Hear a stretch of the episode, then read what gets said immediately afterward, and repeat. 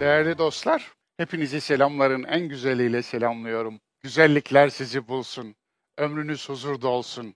Sağlık, mutluluk, huzur içinde hepimiz, hepiniz bir ömür geçirelim inşallah. Onun için bu gayret. Bu ömür daha bereketli nasıl yapılır? İçi nasıl doldurulur? Hakkı nasıl ödenir? Hak dedim de komşu hakkı, kul hakkı, ana hakkı, baba hakkı, öğretmen hakkı, Allah hakkı ne olacak? Kimin hakkı daha büyük? El hakkın hakkı ne olacak? Bunca emanet nasıl yerini bulacak? Emanete hiyanet mi ettik, sadakat mi gösterdik? Bunun değeri yok mu? Bunun hesabı olmasın mı? Dolayısıyla insanı güzelleştirmenin, hayatı güzelleştirmenin, varlığın anlamını keşfetmenin ki biz varlığa anlam vermiyoruz. Varlığı var eden anlamını koymuş ama biz var olanı keşfediyoruz veya edemiyoruz veya anlamını bozuyoruz, yok ediyoruz. Dolayısıyla burada onu yapmaya çalışıyoruz. Kur'an'ın hayat yolculuğu dersi devam ediyor. Yani yoldayız, yolcuyuz, yolumuz açık olsun. Düşünme, taşınma ve bir sonuca ulaşma. Eğer ulaştığınız sonuç doğruysa buna Kur'an hikmet diyor. Hikmet, doğru hüküm, isabetli hüküm verme hikmet adıyla anılıyor. Dolayısıyla bu o kadar kolay değil onu söyleyeyim. Çünkü çok saptırıcı var. Yani cihazlarınızın algılarını saptıran bir takım parazitler var değil mi? Uzayda, boşlukta. Dolayısıyla insan aklını saptıran parazitler de var. Yalan hırsızlıktır demiştim. Neyi çalar? Güveni çalar. İlk çaldığı güvendir. Yani imandır aslında. İman güvendir değil mi? İmanın ahlaki tanımı güvendir.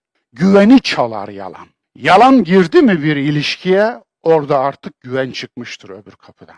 Güven gitmiştir. Güven gittikten sonra insanın insanla ilişkisi asla asla doğru bir ilişki olmayacaktır. Çünkü ilişkinin imanı yok olmuştur. Onun için güveni çalar. Umudu çalar efendim. Evet. Yalan umudu çalar. Umudun hırsızıdır yalan. Yalan girdiği zaman artık umut bitmiştir. Daha neyi çalar? Yalan gerçeği çalar. Hakkı çalar. Hukuku çalar. Dürüstlüğü çalar. Hırsızlıktır demiştim yalan. Yalan cinayettir. Ahlakı öldürür. Ahlakın katilidir yalan. Onun için yalan ilişki üzerinde ahlaki bir ilişki kuramazsınız. Kişiliği çalar, kişiliği öldürür, şahsiyeti öldürür, itimadı öldürür, dini öldürür, imanı öldürür, insanı öldürür, insanlığı öldürür. Yalan cinayettir. Sözlü kültür, yazılı kültür çok farklıdır. Yazılı kültüre dönüş emri Kur'an'ın ilk emridir biliyor musunuz? İkra bismi rabbik ayetleri ilk beş ayet geldiğinde alleme bil kalem allemel insane malem kalemle öğretti. Allah Resulü muhtemelen başlarken yazıyı bilmiyor olabilir. O biliyor da olabilir. Hiçbir şey söyleyemem. Kimse de söyleyemez. Ama وَلَا تَخُطُّ بِيَم۪ينِكِ Kur'an'da bir ayet. Yani sen sağ elinle yazıyor değildin diyor. Demek ki yazmıyormuş. Yani zaten ehli kitabın kitaplarını okumadığını da söylüyor Kur'an. Ümmilik oradan geliyor. Ümmi okuma yazma bilmeyen değil, ehli kitabın kitaplarını okumayan anlamına kullanılıyor. Kur'an'daki kullanımı bu. Yoksa bizde Ali anlamına, Ali okulunun Ali'sinden bahsediyorum. Yani o büyük Ali'den değil efendim. Dolayısıyla o anlama geliyor. Ama Kur'an'ın ilk emri bu. Emir sigasıyla gelmiyor ama belli ki talimat. Nedir? Sözlü kültürden yazılı kültüre geç. Kur'an okumak ayetlerin arasında sekmek değil. Ayetlerden ayetlere mıncıklayıp ayet bozdurup harcamak değil, ayet otomatı olmak değil, düğmesine basınca pat pat pat pat pat pat ayet dökülmek değil. Ne ya Kur'an okumak? Kur'an okumak, hayatı okumaktır. Kur'an'ın birimleri bir işaret parmağıdır, şu parmaktır. Kur'an budur, ayet bu demektir. Ayet bu. Bir parmak bir yeri gösteriyorsa, eğer parmağa bakarsan parmağa ihanet etmiş olursun. Öyle mi? Peki parmağa sadakat göstermek nedir? Gösterdiği yere bakacaksın. Parmağın gösterdiği yer. Parmak deveyi gösteriyor. Efela yenzurune ilel ibli keyfe kulikat. Hadi her zaman veriyorum bu örneği. Yine oradan vereyim. Gâşiye suresi. Onlar bakıp incelemezler mi deveye nasıl yaratılmış? Sen şimdi Kur'ancılık yapıyorsun. Diyorsun ki deveyi Kur'an'dan öğrenelim. Buna Kur'anlılık demiyoruz biz, Kur'ancılık diyoruz. Anlatabiliyor muyum? Yani Kur'an'ı araçsallaştırıyor. Kur'an'ı zooloji kitabı yapmaya kalkıyor. Hayvan bilim kitabı. Değil. Kur'an'dan deve öğrenilmez. Kur'an diyor ki deveyi deveden öğren. Deve. E sen de Kur'an'dan öğreneceğim diyorsun.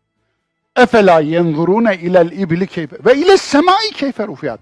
Göğü Kur'an'dan öğreneceğim diyorsun. Olmaz arkadaş. Kur'an'la aykırılık yaparsın. Kur'an'ı çiğnersin. Göğü Kur'an'dan öğrenirsen. Niye? Göğü gökten öğreneceksin. Göğün biliminden öğreneceksin. Ve ile semai keyfe rufiyat ve ilel ardı keyfe sutihat. Yeri öğreneceksin değil mi? Jeoloji yeri öğreten bilim. Dolayısıyla yeri yerden öğren diyor. Aynını. Demiri demirden öğren. Kömürü kömürden öğren. Yani varlık aslında bir kitaptır. Varlık Allah'ın Kur'an'ıdır. Kainat Allah'ın Kur'an'ıdır. Kainat Kur'an'ına saygı duymayan Kur'an'a ister öpsün, tepesinde taşısın, zihninde taşısın, baştan sona ezberlesin, kusursuz okusun. O Kur'an okuyup ne yapmıyor? Bu böyledir.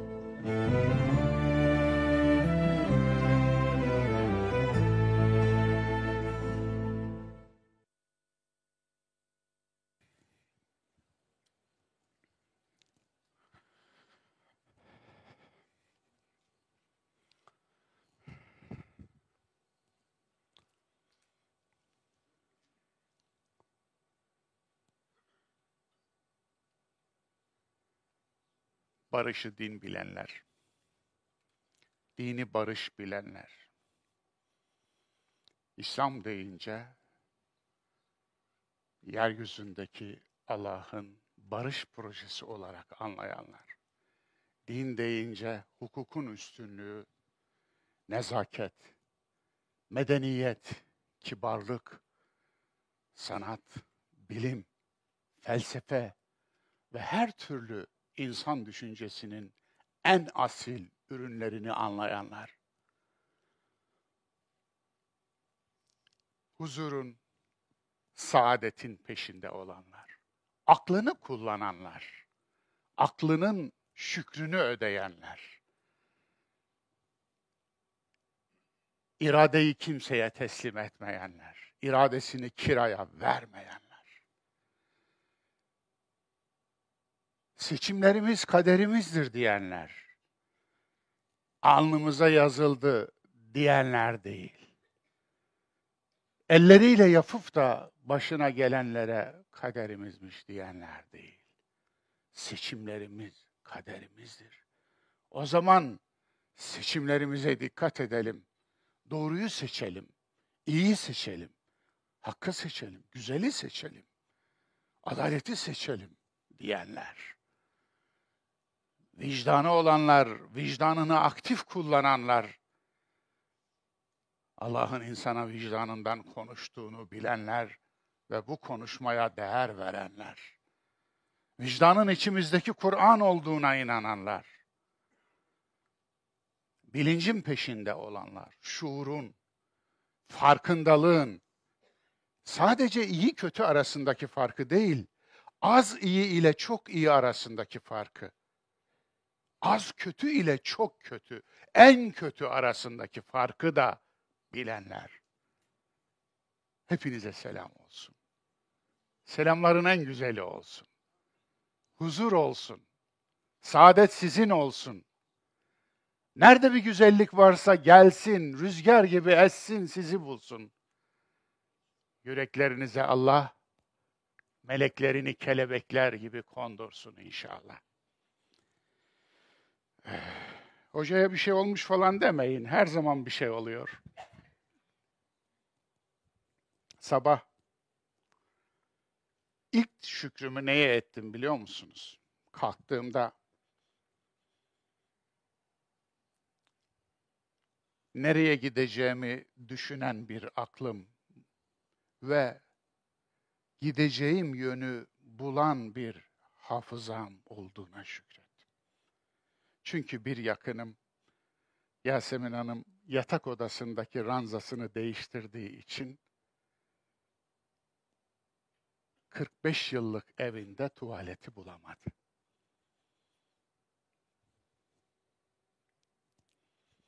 Onun için şükredecek ne kadar şeyimiz var?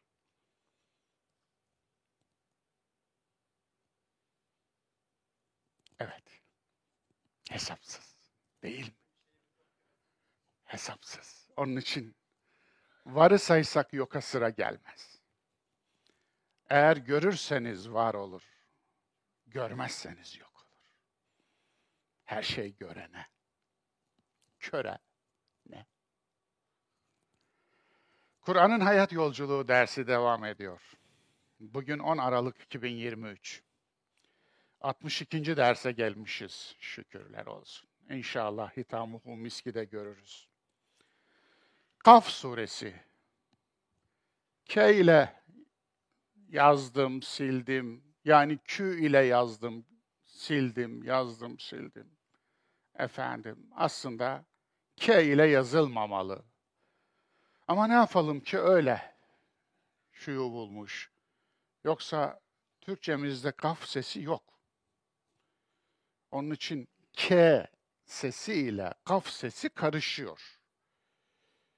K ile başlayan kelimeleri de kaf ile başlayan kelimeleri de aynı yazıyoruz. Yetersizlik bu. Yazının yetersizliği. Onun için Kaf suresi. Kaf değil. Kef değil. Evet, iç, insanın iç dünyasını tanıma ve vicdan dersi. Ben vicdan suresi demiştim ya Kaf suresi için. İşte o. İnsanın iç dünyasını tanıma. İnsan gerçekten tanınabilir bir varlık mı dostlar? Biz kendimizi ne kadar tanıyabildik? Dostlarımızı, dost dediklerimizi ne kadar tanıyabildik? Annemizi, babamızı, evladımızı ne kadar tanıyabildik? Bu kadar kolay mı? Bir de insanlar nedense biz onu tanıyoruz, ben onu tanıyorum diye çok kolay söylüyorlar bu cümleyi. Onun için ben bu sıkıntıyı gördükten sonra mümkün olduğu kadar ben onu tanıyorum diye tanımayı ucuzlatan insanlara la teşvik mesai yapmamayı tercih ettim. Düşünün. Binlerce insanın katıldığı bir konferans, bir büyük bir efendim toplantı ve onda merdivenden çıkarken o da inerken size selam vermiş. Benim başıma böyle çok geldi. 25 sene sonra beni tanımadınız mı hocam dedi. Tanımadım dedim. Böylesi durumlarda insan zor halde kalıyor, bir de yalan söyletiyor. Aa siz misiniz falan efendim. Ben yapamıyorum onu. Yalan söyletiyorlar size efendim. Yok öyle bir şey yok. Tanımadım dedim. Sen beni tanımadınsa eski vakfın merdivenlerindeydi. Ben de seni tanımıyorum hocam demiş. Bu. İnsanımızın şeyi bu. Yani genellemiyorum. Ama geneli bu. Problem tanımaya verdiği, tanıma anlamına verdiği değerde, vermediği değerde daha doğrusu. Sen kendini ne kadar tanıdın ki ben seni tanıyayım diye sorsan söyleyecek hiçbir şey yok. Onun için tanımak çok derin bir yolculuk. Öyle kolay bir şey değil. Hatta bir şeyi tanıdım demek bile cürettir yani.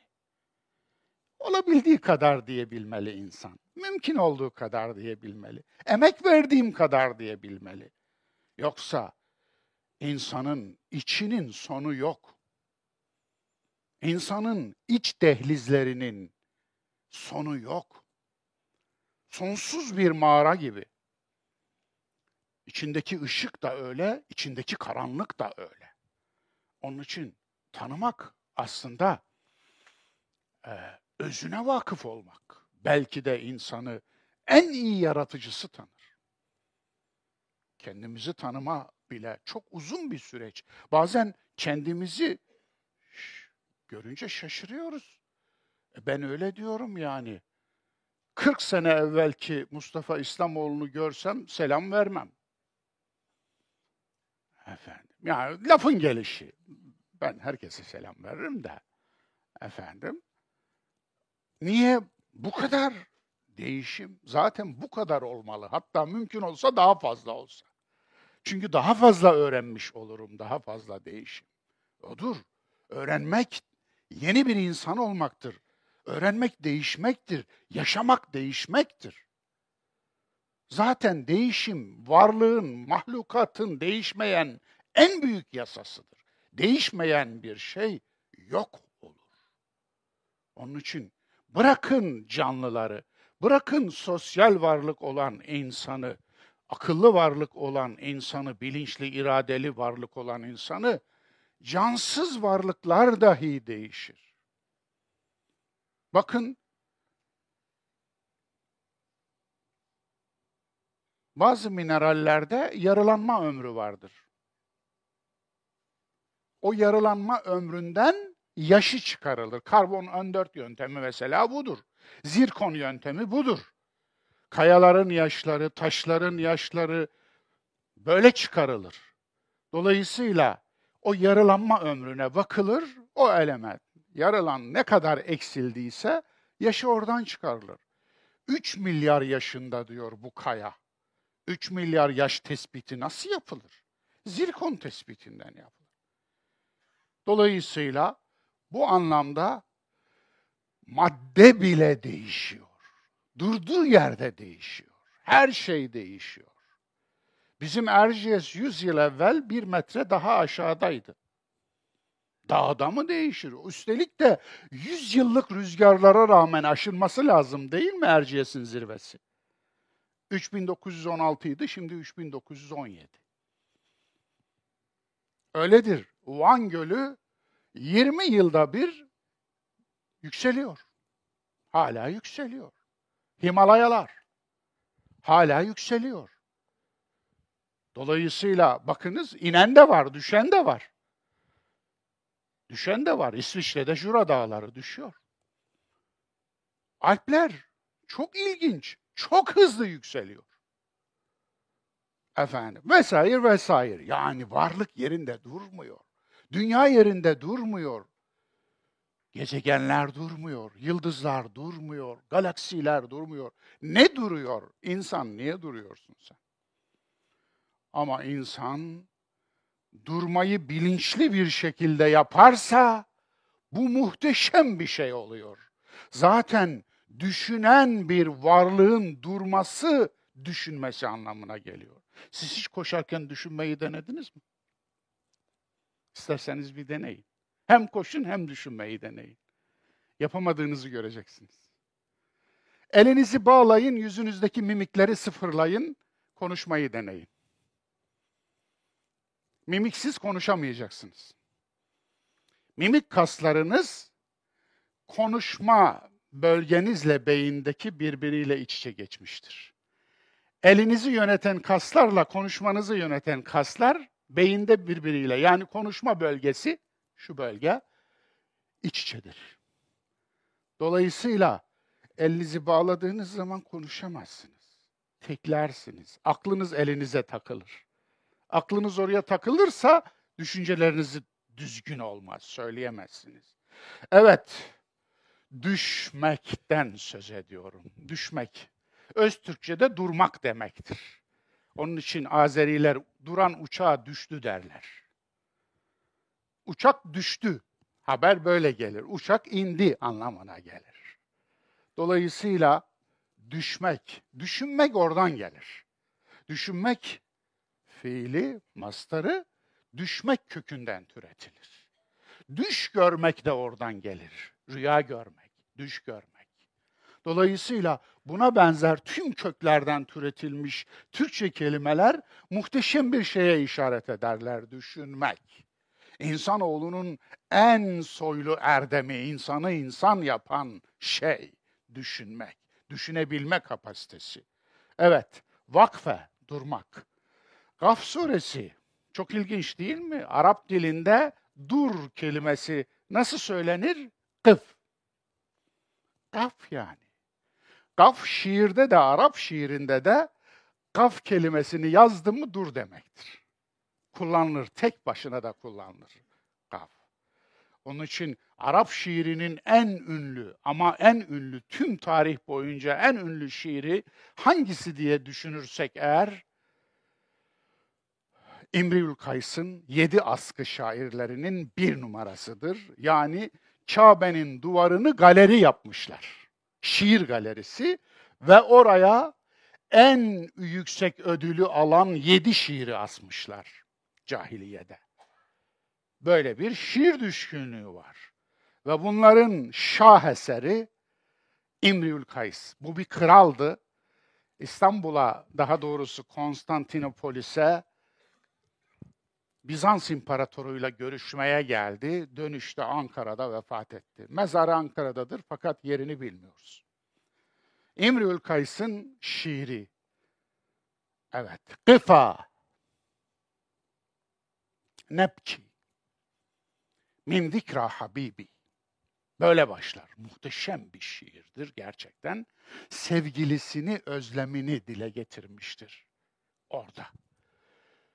Gıfa aslında gıftır ama tesniye olarak ikil formda söylenmiştir. Bu Arap şiirinde, şiirde, edebiyatta bir formdur aslında. Dur, dur anlamına alınabilir. Dur hele anlamına alınabilir. Dur bakayım bir anlamına alınabilir. Dur anlamına, vurgu anlamına alınabilir. Dolayısıyla yoksa ikiniz durun anlamına ama karşısında tek kişi var. Dur diyor. Nepki, ağlayalım. Min zikra habibi. Sevgilinin hatırasını anarak ağlayalım. Böyle başlayan bir şiir. Çok uzun bir kaside daha doğrusu. Evet çok güzeldir. Yani dur. Ey yolcu. Kime dur denir? Yolcuya dur denir. Yürüyene dur denir. Hareket edene dur denir. Bizimkilere dur demek gerekmiyor ki.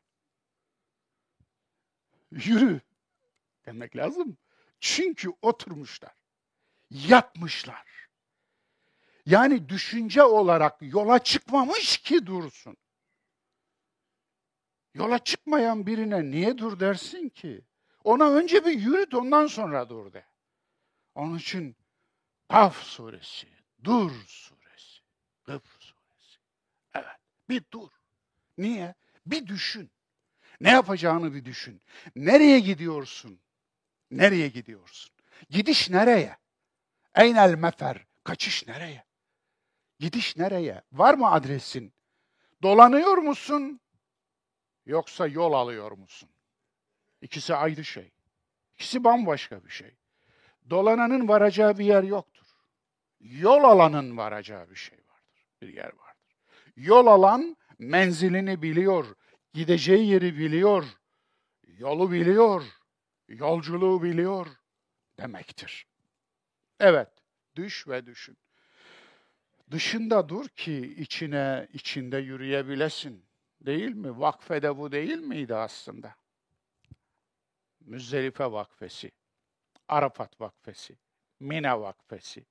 Bakınız hac rükünleri, erkanı duruşlardan oluşur. Duruş, vakfe, duruş demektir. Duruşlardan. Nedir bu? Aslında dur ve düşün. Niye Arafat demişler? Çünkü marifete ermek, yani bilincine ermektir. Nereden geliyorum? Nereye gidiyorum? Ben kimim? Varlığımın sebebi ne? İşte bunların bilincine ermek, ayırdına varmak, marifete ermek. Onun için Arafat'tır ismi. Müzdelife aslında zülüf kelimesiyle aynı kökten gelir. Zülüf saçtan kafadan sarkan tutamlardır böyle. insanın yüzüne bir güzellik katar. Harika bir şey verir. Hava verir insana. Gecenin zülüflerinde de dur. Gündüzü şahit kıl Arafat'ta, Müzdelife'de de geceyi şahit kıl. Hayatı şahit kıl. Bütünüyle şahit kıl. Dolayısıyla geçelim. Kendini bul, kendine gel, kendini gör, gözet, kendini bil, kendini topla. topla. Niye? Dağınıksın. Dağılmışsın. Düşüncen dağılmış, hayatın dağılmış, aklın dağılmış, iraden dağılmış, vicdanın dağılmış. Dağılmışsın. Endülüs'te insanlar birbirlerine şöyle bir dua ederlermiş. Bugün kullanılmıyor bu dua. Cemmeakallah. Allah seni toplasın. Çok ilginç, eski bir şey. Bin yıl evvelki bir kültürden bahsediyor. Allah seni toplasın. Niye? Çok dağılmışız arkadaş. Çok dağılmışız. Onun için Allah bizi toplasın. Tabii Allah'a atfettiğimiz her şey aslında Allah'ın bize verdiği güce atıftır. Tamam mı? Hiç kimseye Allah öyle parmağını sokup da gözüne dokunmaz. Hiç kimseye öyle Allah efendim parmağını sokup da aklını böyle çevirmez. İradesini harekete geçirmez. Vicdan yok. Niye? Aklı veren o. İradeyi veren o. Vicdanı veren o. Bilinci veren o. Onu kullanmak için bu kadar büyük bir avadanlığı, muhteşem bir çevreyi veren o. Bütün bu kainatı veren yetmez mi? Bu yetmezse ne yeter? Daha bir de gözünü, parmağını gözüne mi soksun birader? Ne bekliyorsun? Nasıl bir Allah tasavvuru, tasavvurun var senin? Yok böyle bir şey. Onun için Enfal suresinde o 3000 melek, 1000 melek, 5000 melek orada yazdım, notu var. Okuyabilirsiniz Enfal suresinin ilgili notlarına. 9. 10. 11. ayetlerin notlarına. Allah nasıl yardım eder? Allah insanın içine zaten yardım etmiş. Sen o yardımı ya kullanırsın ya kullanmazsın. Sen hiç yoklamamışsın ki duvarları. Hiç tık tık etmemişsin ki nereye sakladı diye bakmamışsın ki bulasın. Aramıyorsun ki bulasın. Aramadığını nasıl bulacaksın? Onun için vermiş zaten. Daha ne olsun? İnsanın iç dünyasına yolculuk. İki alem var. İnsanın dışındaki alem, insanın içindeki alem. İki alem. Yani bu anlamda mistikler bazı sözler de ederler. Doğruluk payı elbette vardır. Kainat büyük alemdir. İnsan küçük kainattır. Kainat büyük insandır. İnsan küçük kainattır. Bir doğruluk payı elbette var. Bir bakış açısı bu. Doğa filozoflarıyla ahlak filozoflarının da eskimez ikilemleri var bu konuda. Biliyorsunuz doğa filozofları bizim Ege kıyılarımızda başlamıştır. Asıl felsefe. Nedir? Thales, Anaximandros, Anaximenes, Heraklitos, efendim Pisagor ve diğerleri. Pisagor adalı ama diğerlerinin hepsi Efesli, Miletli. Oralardan bugün hala efendim vatanımızın bir parçası olan bir coğrafya, İonya. O filozofların hepsinin ortak şeyi doğa filozofu olmalarıydı. Dış dünyaya bakarlardı, yere bakarlar, göğe bakarlar, aya bakarlar, yıldıza bakarlar. Hatta hatta ilk filozof olarak bilinen Thales'in ölümü bile göğü incelerken önündeki çukuru görememiş, adım atmış, düşmüş, ölmüş. Adam ölecekse böyle ölmeli. Değil mi? Evet, adam gibi ölmeli. Atlar koşarken ölmeli. Atın şanına layık olan koşarken ölmektir. Dolayısıyla adam da böyle ölmeli. Bir iş yaparken ölmeli. Bir şeye yararken ölmeli. Bir merak, bir bilgi peşindeyken ölmeli. Yani yolcu muyuz, hancı mıyız? Yolcuyuz efendim. Hancı olanlar dinlemeyebilir, buraya da gelmeyebilir. Yolcu olanları bekliyorum. Yolcuyuz. Biz yolcuyuz. Hatta biz yoluz biliyor musunuz? Evet biz yoluz. Biz bizde yürürüz, biz yürürüz, bize varırız. Evet. Şah damar ayeti bu surede. Evet. Ve nahnu akrabu ileyhi min hablil verid. Biz kulumuza şah damarından daha yakınız. Geleceğiz. Dolayısıyla biz hancı değil yolcuyuz. Yolcuyuz madem yolcu yolda olmalı. Yolcu yolda ölmeli. Onun için emeklilik yok. Kur'an'da birçok kavram vardır. Gerçekten de binlerce kavram. Evet kavram. Her kelime kavram değildir, vardır. Ama emeklilik kavramı yoktur. Eyvallah. Yani biz yolcuyuz. Yolcu yolda olmalı, yolcu yolda ölmeli. Allah'tan öyle bir yaşam niyaz edelim, öyle bir ölüm zaten gelir. Eğer yolculuğunuzu hiç bırakmadıysanız zaten ölüm gelecek. Sizi orada bulsun, yolda bulsun. Onun için insan yatmak için yaratılmamıştır. İnsan çalışmak için yaratılmıştır. Yani ağrılarınıza iyi dikkat edin, yattığı içindir, çalıştığı için değil. Bu çok önemlidir. Çünkü insan, unutmayın, muhteşem bir argenin sonucudur. Bir arge araştırma geliştirme laboratuvarında bir araştırma geliştirme süreci ne kadar sürebilir ya? Dünyada bazı araştırmalar var gerçekten de. Harvard'da bir araştırma var 76 yıldır sürüyor mesela. Bu en uzunlarından biri. Ama ne kadar sürebilir? Tut ki 500, tut ki 1000, tut ki 1 milyon yıl sürsün. İnsan argesi tam olarak 600 milyon yıl.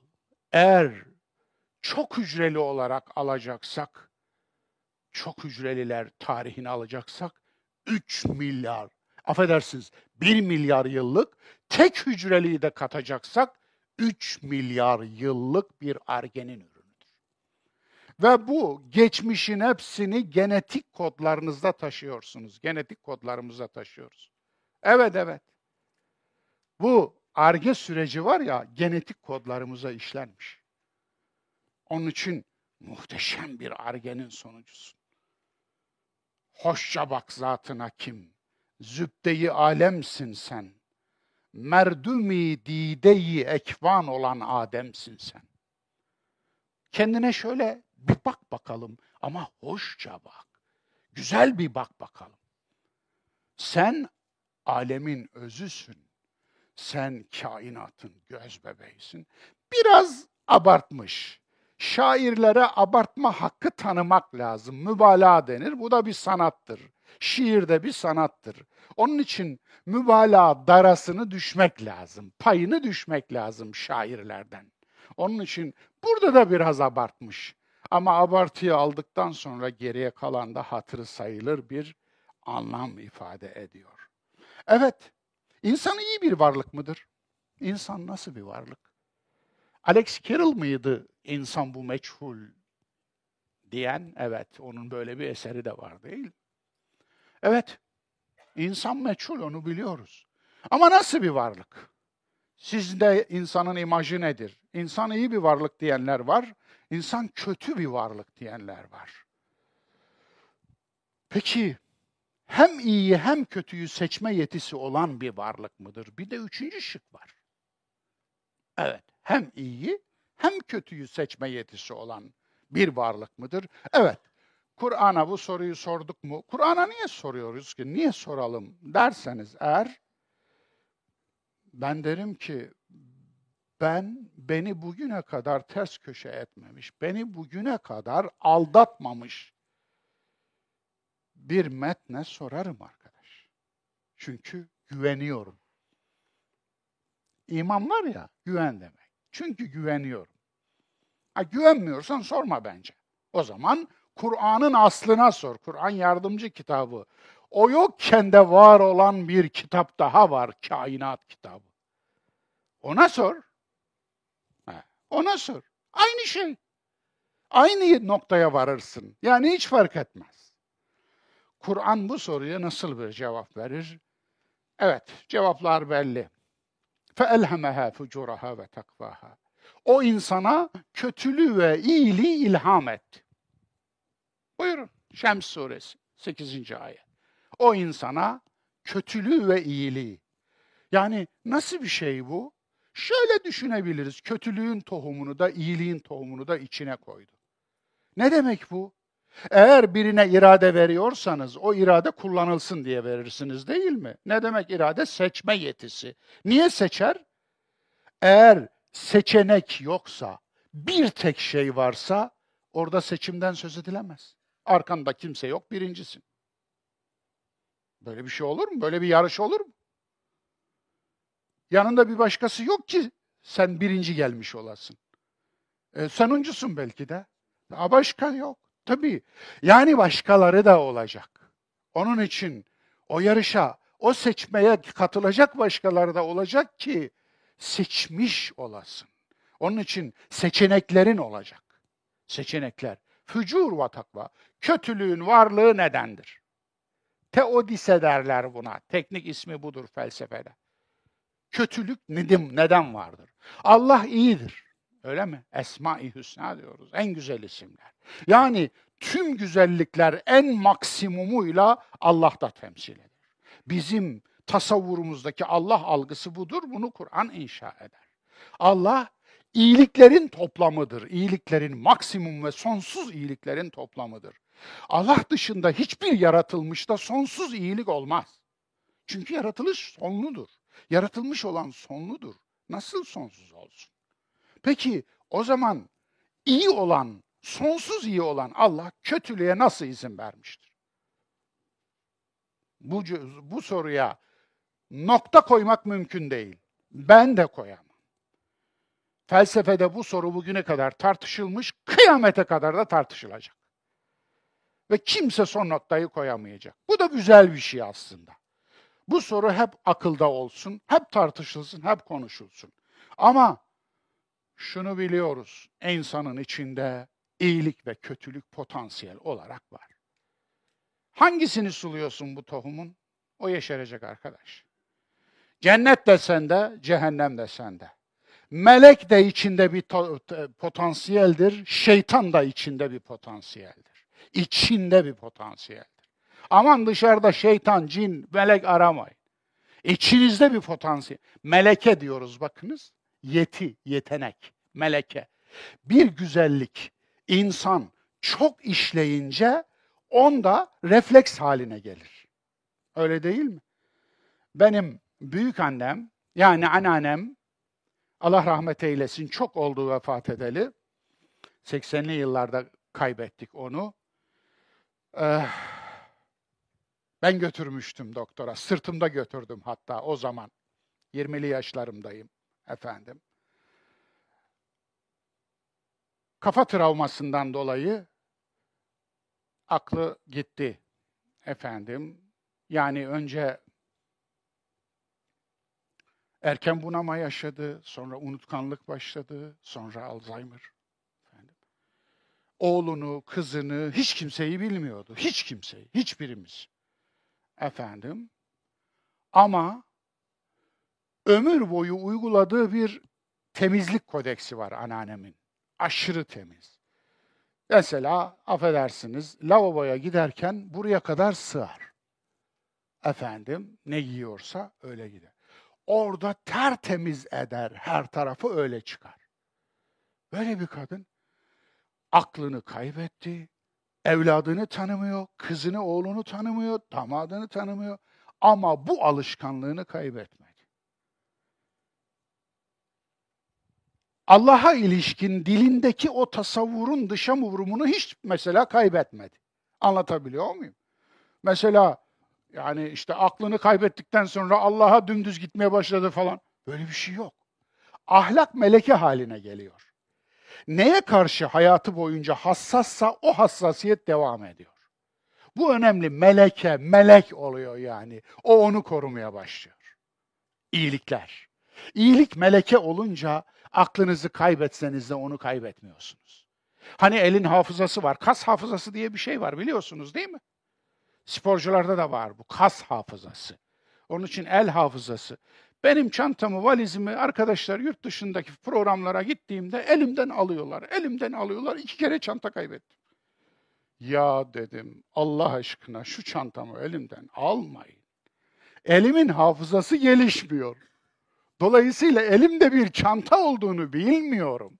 Onun için daha sonra zaten taşıtmadım, vermedim. Elinizin hafızası var, kaslarınızın hafızası var. Bu çok önemli bir şey. Onun için mesela araba sürmek bir kere öğrenilir ama ondan sonra unutulmaz. Bisiklet sürmek de öyle. Unutulmaz. Yani refleksler kaybedersiniz o ayrı bir mesele. Onun için iyilik ve kötülük. İnsan böyle bir varlık. İnsan bu. Arınan kurtulur, arınmayan belasını bulur. Evet. Öyle değil mi? Bu ayetin hemen arkasından efendim. فَاَلْهَمَهَا فُجُورَهَا ve takva.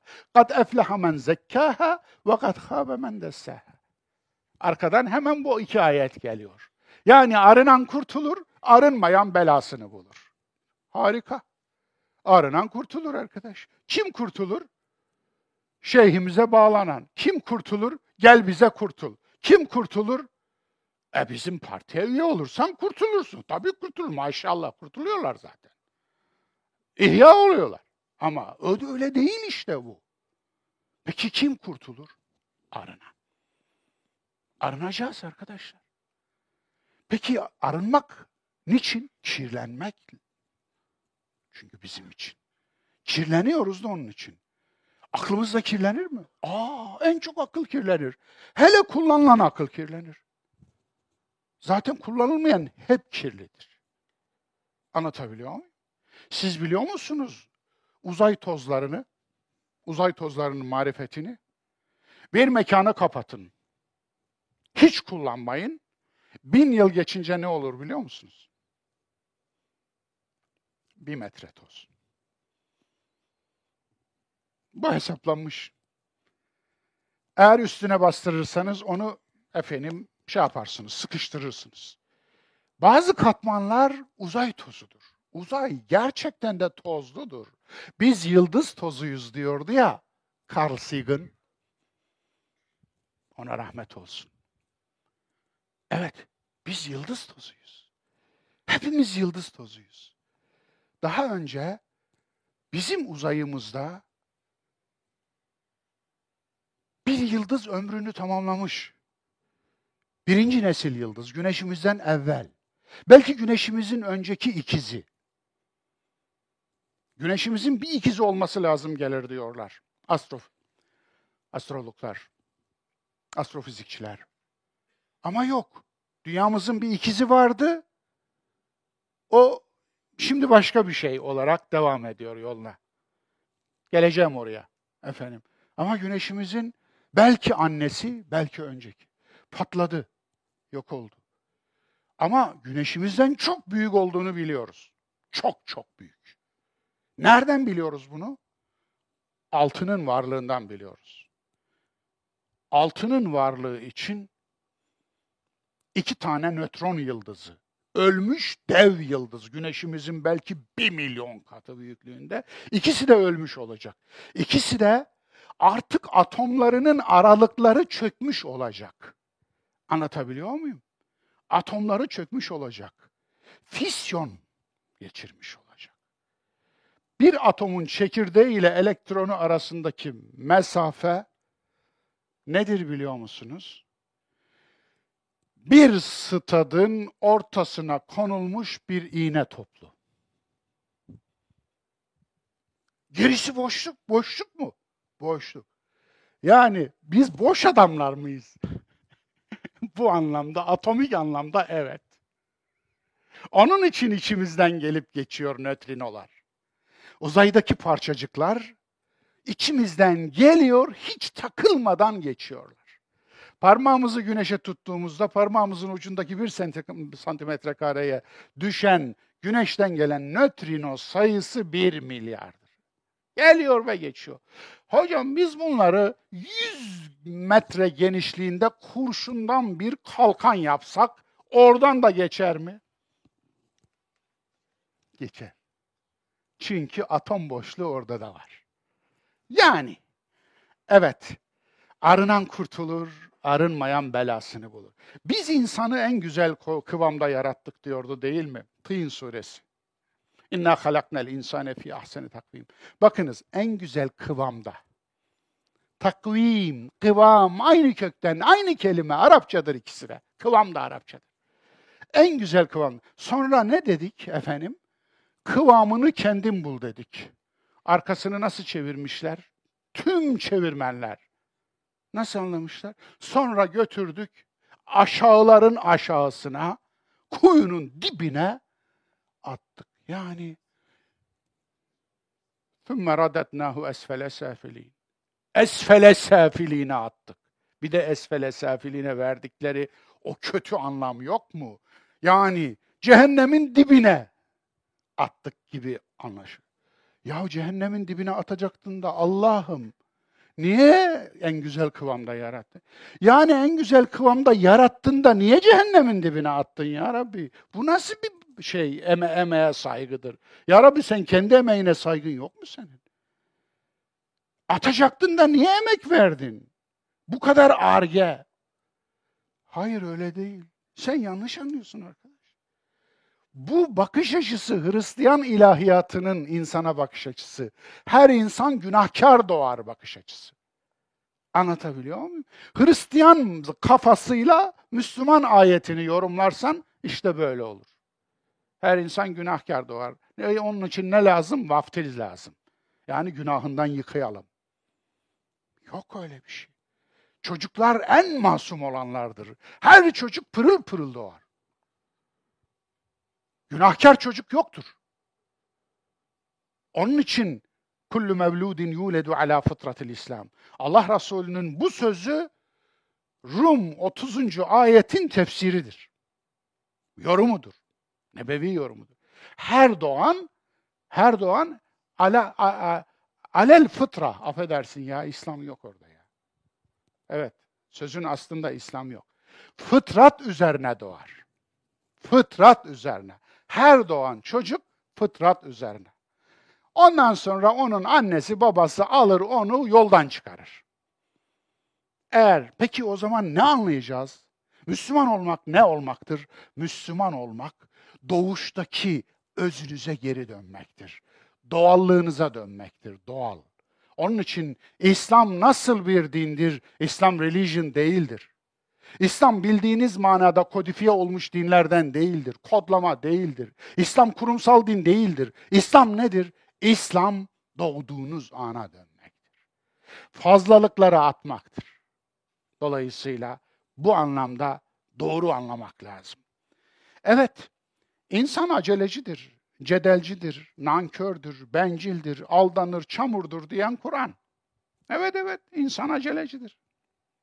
وَكَانَ الْاِنْسَانُ عَجُولًا Ekfera şeyin cedela. Çok cedelcidir, tartışmacıdır. Evet. Ya eyyuhel insan ma garrake bi rabbikel kerim. Ey insan sen ne kadar gururlu bir varlıksın. Bakınız Kur'an'da böyle insan eleştirilir de. Ama aynı zamanda insan en güzel kıvamda yaratılmış. Peki o ayete nasıl ne, nasıl bir anlam vereceğiz? O cehennemin dibine attı değil o. En güzel kıvamda yarattı. Yarışmanın başına yani start noktasına getirdi. Dedi ki ben bu yarışmayı tamamlayacak tüm yetenekleri sana verdim. Akıl, irade, vicdan, her şeyi verdim sana. Bu yarışmayı artık götürecek sensin. Hadi bakalım al yolunu, kendi kıvamını oluştur. Kendi kendini terbiye et, eğit, öğren, yaşa ve kıvamını bul. Böyle. Anlamı bu. Kaf suresi, Kaf suresi bu soruya nasıl cevap verir? Surede insanın içinin karanlık tarafı var. Evet. Müthiş bir karanlık taraf şeyi var surede. Sureyi ben huzurunuza böyle ayet ayet, metin metin, meal meal getirmedim. Ben özetledim. Daha da efendim zamandan kazanalım diye. Onun için asıl olan öğrenmektir. Asıl olan ne dedi değil, ne demek istediği bilmektir. Ne demek istedi? Maksadı ne bu ayetlerin? İşte ben onun içinde özetledim. Yani tabir caizse tabir caizse hani anneler bebekleri için önce gıdayı ağızlarına atarlar, bir yumuşatırlar, ondan sonra bebeklerine verirler ya. Benzetme olmadı mı? Kusura bakmayın. Ben de saçmalıyor muyum ara sıra? Saçmalama hakkımı kullanayım canım.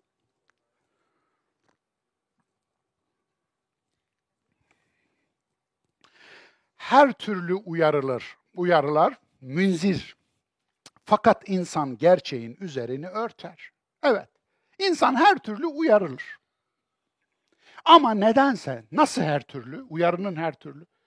Arkadaşlar hayatta hoşumuza gitmeyen her şey bir uyarıdır aslında biliyor musunuz? Ağrı bir uyarıdır. Bakınız. Tansiyon hastalığı diye bildiğiniz şey uyarıdır. Şeker hastalığı diye bildiğiniz şey uyarıdır. Otoimmün hastalıklarının, bunların hepsi otoimmün hastalıklarıdır, uyarıdır. Hashimoto bir uyarıdır. Çünkü bedeniniz uyarı veriyor efendim. İmmün sisteminiz saldırıyor. İnsüline saldırıyor. Nedir bu? Şeker olarak, şeker hastalığı olarak ortaya çıkıyor. O zaman hayat tarzınıza dikkat edin. Yediğinize dikkat edin. içtiğinize dikkat edin. Yaşamınıza dikkat edin. Kilonuza dikkat edin. Yani dikkat edin. Alın size uyarı. Dikkat edin diyorsa uyarıdır değil mi? Efendim, kardiyovasküler hastalıklar bir yerde efendim tüm hastalıkların genetik bir yatkınlığı olabiliyor. Tip 1 şekerlerde olduğu gibi diyabetlerde oluyor. Ama kardiyovasküler hastalıklar da bir uyarıdır dostlar. Tansiyon bir uyarı değilse nedir? Bakın geliyorum diyor. Geliyorum. Yapma. Ya bu kadar yüklenme kendine diyor. Bu kadar strese girme diyor. Düşür hayatın dozunu. Biraz hızı düşür diyor. Bir uyarıdır. Bütün bunlar acılar bir uyarıdır. Acı bir uyarıdır. Acı çekti, çekiyorsanız aslında yaşıyorsunuz demektir. Evet, o söz ne güzel söz değil mi o düşünürün sözü? Acı çekiyorsanız canlısınız, başkasının çektiği acıyı hissediyorsanız insansınız. Evet, o doğru. Dolayısıyla bir uyarı ama gerçeğin üzerine yine de insan örter. İşte kafir. Ayette bu. İkinci ayeti. İkinci ayeti dile getirdim ben. Bakınız sonlarda ayetin numarası var. İkinci ayetin mesajı bu. İnsan her türlü uyarılır ama yine de gerçeğin üstünü örter kafir. Arkadaşlar şu kafir meselesini bir çözelim. Kafir sizin gibi inanmayan, sizin efendim klanınızdan olmayan. Anlatabiliyor muyum? Sizin efendim işte yaşadıklarınızı yaşamayan falan değil. Kafir gerçeğin üzerini örten demek. Adıyla, sanıyla, namıyla, nişanıyla kafir budur. Kim gerçeğin üzerini örtüyor? Ben Müslümanım desin. Beşin yanına beş daha katsın. O kafirlik yapıyor. Gerçeğin üzerini örtüyor. Gerçeğin üzerini örten çok Müslüman kafir gördüm. Gerçeğin üzerini örtmeyen ve açan çok gavur Müslüman gördüm. Allah Allah. E gördüm. Siz görmediniz mi? Görmedinizse yeryüzünde kimseyi tanımıyorsunuz. Evet. Yani biraz gezin, biraz çık çıkın şu sınırların dışına bir bakın bakalım. Evet, ördekten başka kuş görmediniz demektir. Kendinizinkinden başka baş görmediniz demektir. Bir çıkın bir dünyayı dolaşın, neler göreceksiniz. Evet, o öyle. Zira hesabını veremeyeceği bir hayat yaşar. Bir de gerekçesi var. Gerekçesi de hemen arkadan geliyor üçüncü ayetten. Neden böyledir? Neden kafirlik yapar? Zira hesabını veremeyeceği bir hayat yaşar. Orada hemen ahirete gönderdiğimiz ayetler var. Nedense ahiretçilikle ahirete imanı karıştırıyoruz.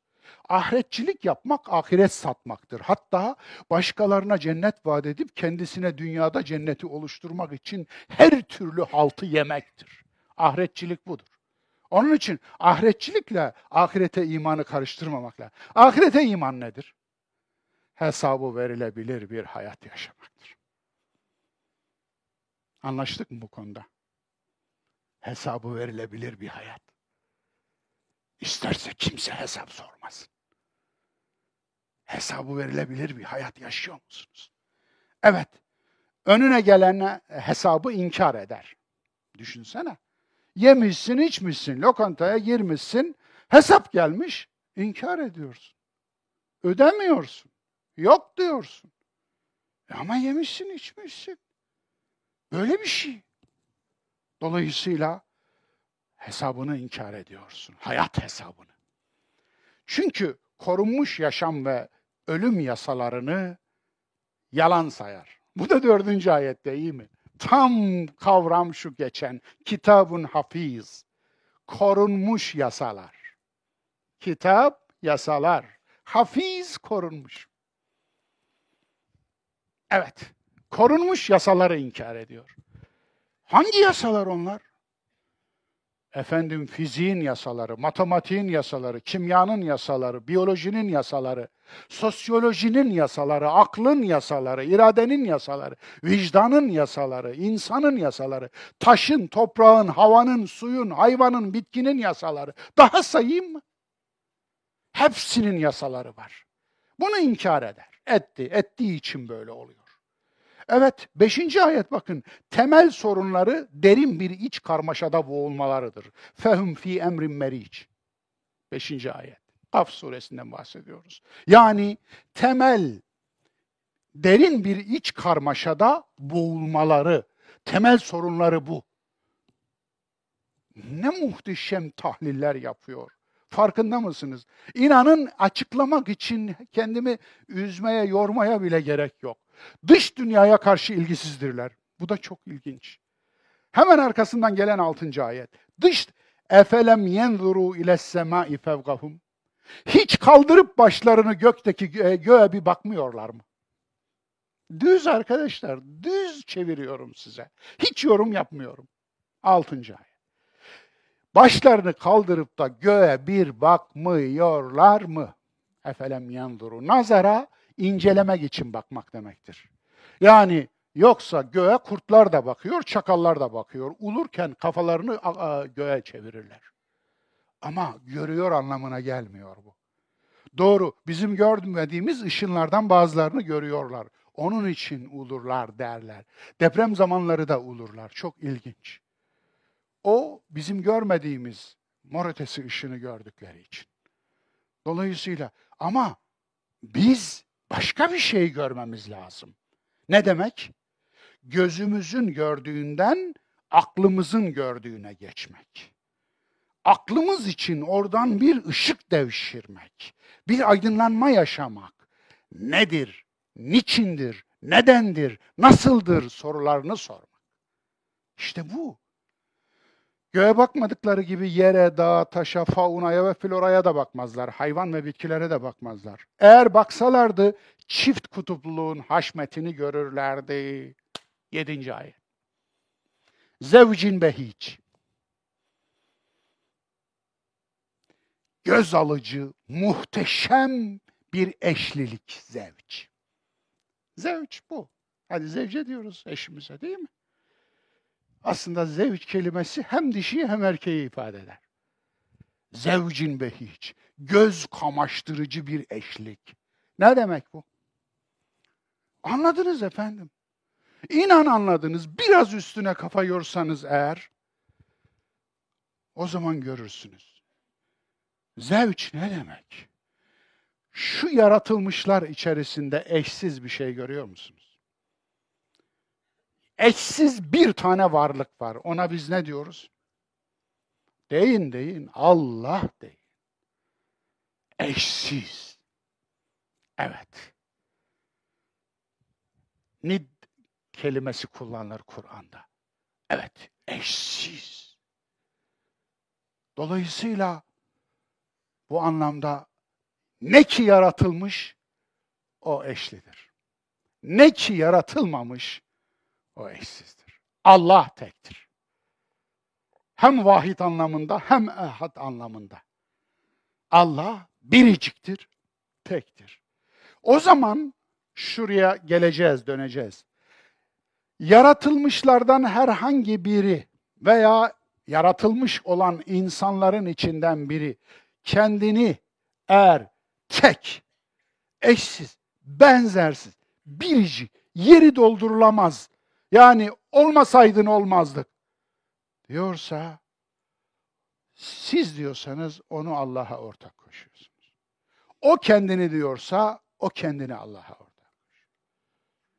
Dolayısıyla mezarlar vazgeçilmez adamlarla doludur dostlar. İsterseniz beraber ziyaret edelim mi? Vazgeçilmez adamlarla doludur. Surede insanın içini aydınlatan taraf. Bir de bu var. İnsanın karanlığını gören bir taraf var surede. Bir de insanın aydınlık tarafını gören harika. Vicdan suresi. Evet bu sure vicdan suresi. Bakın burada dayanamadım metni de aldım. Evet. Ve caet kullu nefsin ma'aha saigun ve şehid. Evet. Aslında insan kendi vicdanında kendini yargılarken kendi vicdanında mahşerini kurmuş, yargılama kürsüsünü kurmuş, vicdanını o kürsüye hakem olarak oturtmuş, kendisi de karşısında durmuş, kendisini yargılıyor. İşte orada saik ve şehidi buluyor. Saik ne demek? Aslında modern Arapçada da kullanılan şoföre saik denir. Şoför saiktir. Efendim, sürücü. Sevk edici. Sevk oradan gelir, o kökten. Şehit. Şehit, ya şehit diye savaşta ölene diyoruz biz hocam. Yanlış diyorsunuz kardeş. Şehidi mahvettiniz zaten. Onun için şehit yok. O korkunç bir e, Hristiyanlıktan aşırma. İkinci yüzyılda Hristiyanlıktan aşırma. Yahu bu gerçeğin farkına Yahudi asıllı oryantalist Ignaz Goldziher varmış da İslami çalışmalarında, etütlerinde bizim Müslümanlar, alimler varmamış ya. Allah Kur'an'da on yerde şehit ismiyle anılır. Allah hangi savaşta öldü? Dostlar, Allah'ı hangi savaşta kaybettik? Peygamberimiz şehitmiş. Ayeti var bunun.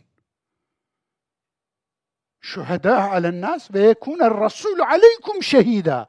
Rasul de size şehit olsun. Peygamberimiz hangi savaşta öldü? Ya, beş dakika bir oturabilir miyim?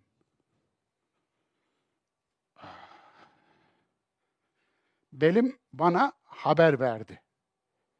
Efendim, ya bu da hiç olmadı kardeşim ya. Efendim, yok. Belime söyleyin, biraz daha sabretsin. Efendim, yok yok, yok, hayır. Yıkılırsam götürürsünüz. bu güzel, bu harika. E, doktorum zaten hareket et hocam dedi, yürü hocam dedi. Efendim, ben onun için burada oturma düzenini kurdurmadım. Bu benim için bir fırsat. Fırsat ama bazen işte böyle oluyor yani. Onun için kötü kullanmışım. Belimi 35 yıldır oksijensiz bırakmışım. Size kitap yazacağım, ders hazırlayacağım, konferans hazırlayacağım diye ha, sizin yüzünüzden oldu demiyorum. demiyorum. Dolayısıyla bu anlamda efendim ben de oradan mesajı alıyorum şu anda. Kötü kullanmışım. Hakkını yemişim. Hakkını yediğiniz her şey döner sizden hesabını böyle sorar. Şu anda o beni duruşmaya çağırıyor. Evet. Belinizin kıymetini bilin. Eyvallah. Şehit. Yani şahit. İki anlama birden gelir. Hem ismi mef'ul hem ismi faildir. Yani şahit olan, şahit olunan. iki anlamı da içinde taşır. Bu form. Arap dilinde bu form. Dolayısıyla yani vicdan insanın içinde hem şahit olandır hem de şahit olunandır. Vicdanınıza hem siz şahitsiniz hem de vicdanınız size şahit. Evet. Hem de sürücü, saik. Yani sevk edici. Kaptanmış kaptan. Peki bir geminin kaptanı vicdanı olursa o gemi kayalıklara oturur mu? Sonar cihazı olur değil mi? Onunla görür değil mi? Dibi tarar değil mi? Fakat bizimkiler vicdan kamerasını kapatıyorlar, cüzdan kamerasını açıyorlar. Oradan sonarları balık tarıyor. Denizde balık kalmıyor bu sefer. Anlatabiliyor muyum? Vicdan kamerasını açsaydı eğer, vicdanı çalıştırsaydı, o efendim balıkları yavrularıyla birlikte hem de döllenme yaptıkları yerde, yuva olarak kullandıkları yerde o vicdansız taramayacaktı. Sadece bu mu? Keşke balık bitse sadece. Hayır, insan bitiyor. Ahlak bitiyor. Haysiyet bitiyor. İyilik bitiyor. Güzellik bitiyor, şefkat bitiyor, adalet bitiyor, merhamet bitiyor. Peki bunları nerede üreteceğiz de nerede salacağız doğaya? İnsanın içine nerede üreteceğiz de ahlakı, adaleti, merhameti, şefkati, kadir bilirliği, sevgiyi, dostluğu nasıl salacağız? İşte burada da onu konuşuyoruz. Onun onu konuşmanın yeri burası. Evet. Bir başka vicdan ayeti yine burada. 21. ayeti gördük. 41. ayet. Kaf suresi. Evet. Vestemi yevme yunadil munadi min mekanin garib. Çok ilginç. Evet. Bir seslenici seslenecek diyor o gün. Bir seslenici. Munadi. Yevme yunadil munadi. Bir seslenici. Eskiden tellallar vardı, şimdi gençler bilmezler. Yani seslenici, uyarıcı. Peki, min mekanin garib. Yakın bir yerden. Yakın bir yer neresi? Vicdan. İnsanın en yakın yeri. Zaten şah damar ayeti gelince bunu yeniden göreceğiz. Şah damar ayeti 16. ayet. Bunlardan yukarıda yani. Orada geldi.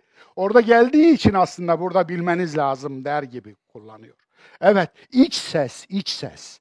İnsanın bir iç sesi var biliyor musunuz? İçinden gelen bir ses var. İç sesiniz var mı? Hiç iç sesi dinler misiniz? Evet, çok dış ses dinliyoruz bakın. Yani çok kulağa ayarlı. Oysa ki bir de iç sesimiz var. İç sesi dinliyor muyuz? Çok dışa bakıyoruz.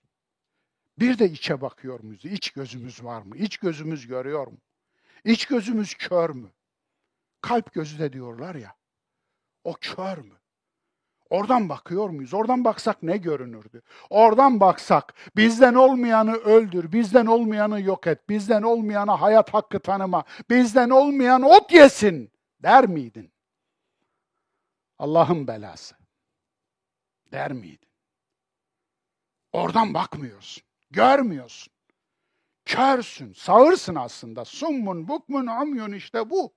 Fehum la yercuun. Sağırdırlar, dilsizdirler, kördürler, dönemezler. Niye? Çünkü aslında büyük organları çalışmıyor. Büyük duyuları, küçük duyular bunlar. Küçük duyular bunlar. Büyük duyular içeridekiler. Biliyorsunuz göz aslında göz gören şey değildir. Görme organı, görme sisteminin en dış katmanıdır biliyorsunuz. Peki gören aslında neresidir? Beyindeki görme bölgesidir. Beyindeki görme bölgesidir. Onun için göz damarları içeride pineal bezin hemen önünde birleşir ve orada muhteşem bir görme cihazı vardır. Göz en karmaşık organlardan biridir. Evet. Kulak da öyledir bakınız. Kulak da öyle. Kulağın oluşumu ayrı bir mucizedir. Peki ya koku, ya burun, ya burun? Biliyorsunuz beyne doğrudan bağlı, bağlantısı olan en doğrudan bağlantılı duyumuz koku alma duyumuzdur. Onun için hafızada en kalıcı olan koku almadır. 45-50 yıl köyünüze hiç gelmemişsinizdir. O ahır kokusunu, tezek kokusunu hiç duymamışsınızdır. Ama daha 4 yaşındayken terk ettiğiniz köyünüze, 60 yaşında döndüğünüzde tezek kokusu burnunuza geldiği anda zihninizden şerit gibi film oynamaya başlar. O koku neler hatırlatır biliyor musunuz? Bilmem biliyor musunuz? Ben bilmiyorum ama ben biliyorum da siz biliyor musunuz? Evet.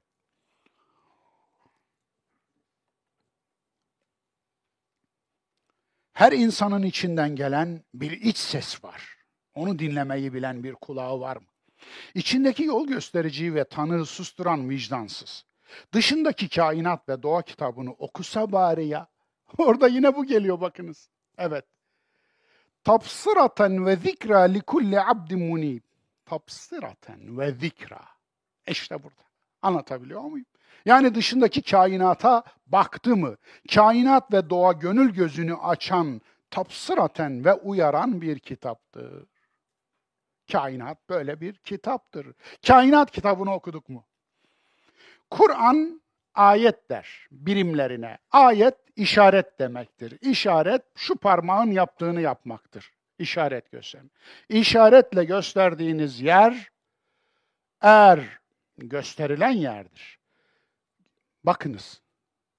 Maymunlar üzerine çalışma yapmış bir bilim adamı özellikle şempanzeler biliyorsunuz insanlığa en yakın canlı şempanzelerdir. Genetik farklılık aramızda 1,3'tür. 1,3. Yani %98,7 genetiğimiz aynıdır. Hiçbir şempanze çalıştırıcısı bir şempanzeye parmakla gösterirken gösterdiği yere bakmayı öğretememiş. Nasıl buldunuz? E, bize benziyor diyor. Ay Allah razı olsun. Ay Allah razı olsun. Tam irtica etmişiz değil mi? Geriye dönmüşüz. Tam bize benziyor. Evet. Şimdi Kur'an diyor ki deveye bakıp incelemezler mi nasıl yaratılmış? Göğe bakıp incelemezler mi? Yere bakıp incelemezler mi?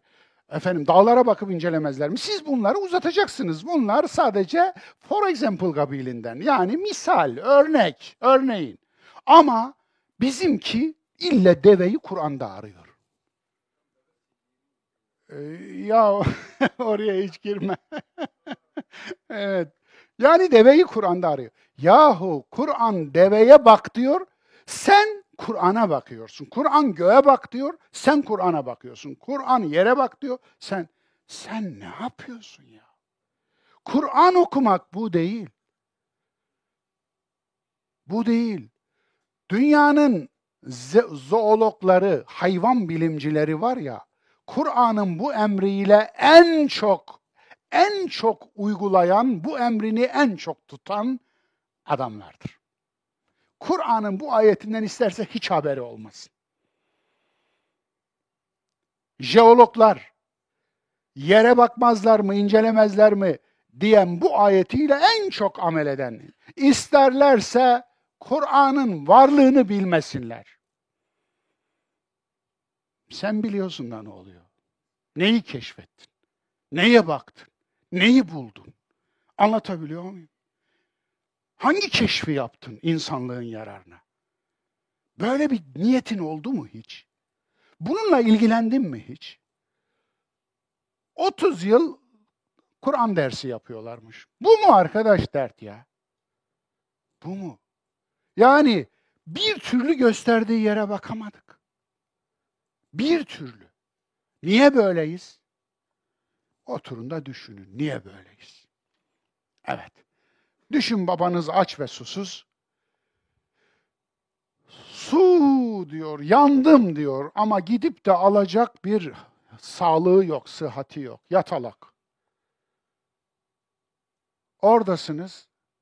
Siz akşama kadar babaların en güzeli, babaların harikası, babaların muhteşemi, babaların kralı, babaların şahı, babaların padişahı diyorsunuz, deyip duruyorsunuz. Bir yudum su getirmiyorsunuz adama. Bir lokma ekmek getirmiyorsunuz.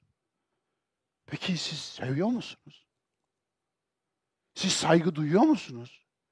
Siz vicdanınız var mı? Merhametiniz var mı? Yani Kur'an'a yaptığımızda bu inanın. Yaptığımız bu.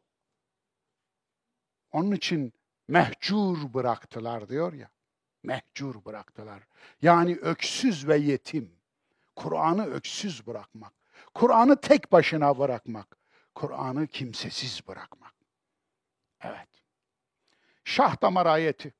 O da bu surede. Halaknel insane ve na'lemu ma tuvesvisu bihi nefsu. Biz insanı yarattık ve iyi biliriz insanın içinden ne fısıltılar geldiğini, insanın içinden ne fısıltılar geldiğini. Ve nahnu akrabu ileyhi min hablil verid.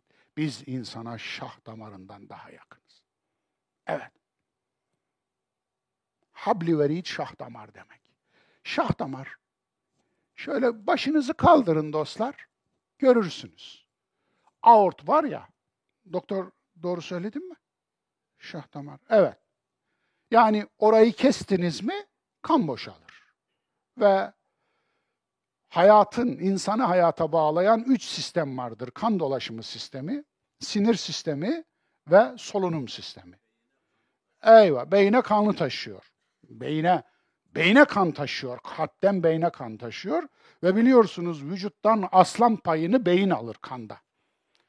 Beynin vücuttaki gramajı yüzde ikidir, yüzde iki buçuktur. Ama vücuttan aldığı kan payı yüzde yirmidir. Beyin vücuda haksızlık yapmıyor. Yaptığı işi, yaptığı işlevi bilirseniz eğer o zaman anlarsınız ki beyin vücudun yöneticisi zaten. Onun için onun için beyin olmuş. Ama gerçekten birçok insan beyni yüzde yirmi kanı hak ediyor mu? Sorun burada dostlar. Sorun burada. İsraf. İsraf. Adamın içinde israf var. Haram var, haram. Evet. Vicdan insanın içindeki Kur'an'dır. Allah'ın konuştuğu yerdir. Allah'a imanın Kur'an'daki en net gerekçelerinden biri bu ayettir. Neymiş? Aslında içinizde vicdanın aktif tutan, vicdanı daima aktif kılan şey o sizi her an gören bir varlığın var olduğunu bilmek. Buna güvenmek. Bu çok önemli bir şey. İnsanın tüm imkanları tükenebilir. Tüm e, ümitleri kesilebilir. Her şey bitebilebilir. Öyle durumlar olur. Doktordan aldığınız son haber, üç ay ömrünüz kaldı. Tıp bitmiş, tıbbın imkanları bitmiş. Hiçbir doktor yaranıza merhem olmuyor. Hiçbir ilacınız yok. Hiçbir yapılacak şey yok. Bitmiş. Ne yaparsınız? Hepimizin başına gelebilir, çok geliyor çünkü. Böyle çok talebem oldu, çok dostum oldu beni arayan. Çok nazım geçer ve beni iyi anlayanlardan biri ise nazımın geçtiklerine hiç kullanmamam. Normalde insanların da pek anlayamayacağı bir şok edici bir cümle kullanırım. Ömründe böyle bir zamanı hiç yakalamadın ve bundan sonra da hiç yakalayamayacaksın. Tadını çıkar. Derim. Bunu anlayınca sevinçten ağlayan iki ay kalmış, üç ay kalmış, kırk gün kalmış, beş ay kalmış kardeşler gördüm ben. Ve hepsi de gittiler. Anlatabiliyor muyum? Ama anladı. Ne dediğimi anladı. Dolayısıyla aziz dostlar, Nietzsche doğru söylüyor. Bıyıklı doğru söylüyor. Adam o. Bir ömrü acıyla yaşayan bir insan ancak bunu bilir. Diyor ki, acıyla baş etmek diyor, acıyla savaşmak değildir. Mealen söylüyorum.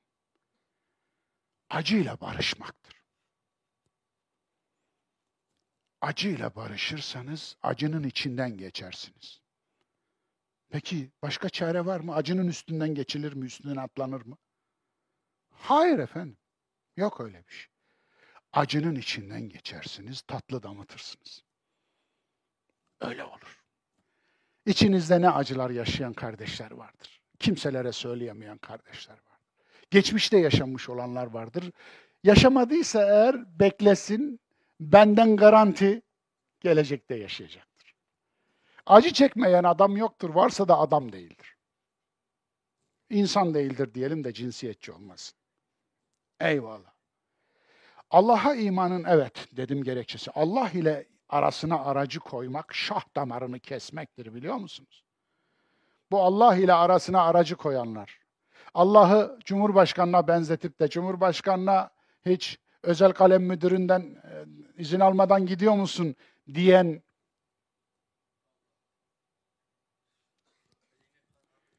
Neyse hadi öyle diyeyim bakalım. Yani hakaret kapasitem daha efendim gelişmedi benim efendim. Gerçekten bazen yanımda hakaretçi tutasım geliyor parayla. Devamını getir efendim. Dolayısıyla ne diyelim biz bunlara? Ha? Senin Allah'ın ne kadar küçülmüş ya ben görmeyeli. Çok mu yıkadın? Çok mu çekmiş? Aman Allah. Bunu Allah mı zannediyorsun? Sen puta inanıyorsun. Puttur bu, put. Sen Allah'a falan inandın. Yok. Sen Allahsızsın sen. Puta inanıyorsun. Ya. Allah öyle bir şey mi? Onun için alemlerin Rabbi bakınız. Müslümanların Rabbi değil, Arapların Rabbi değil.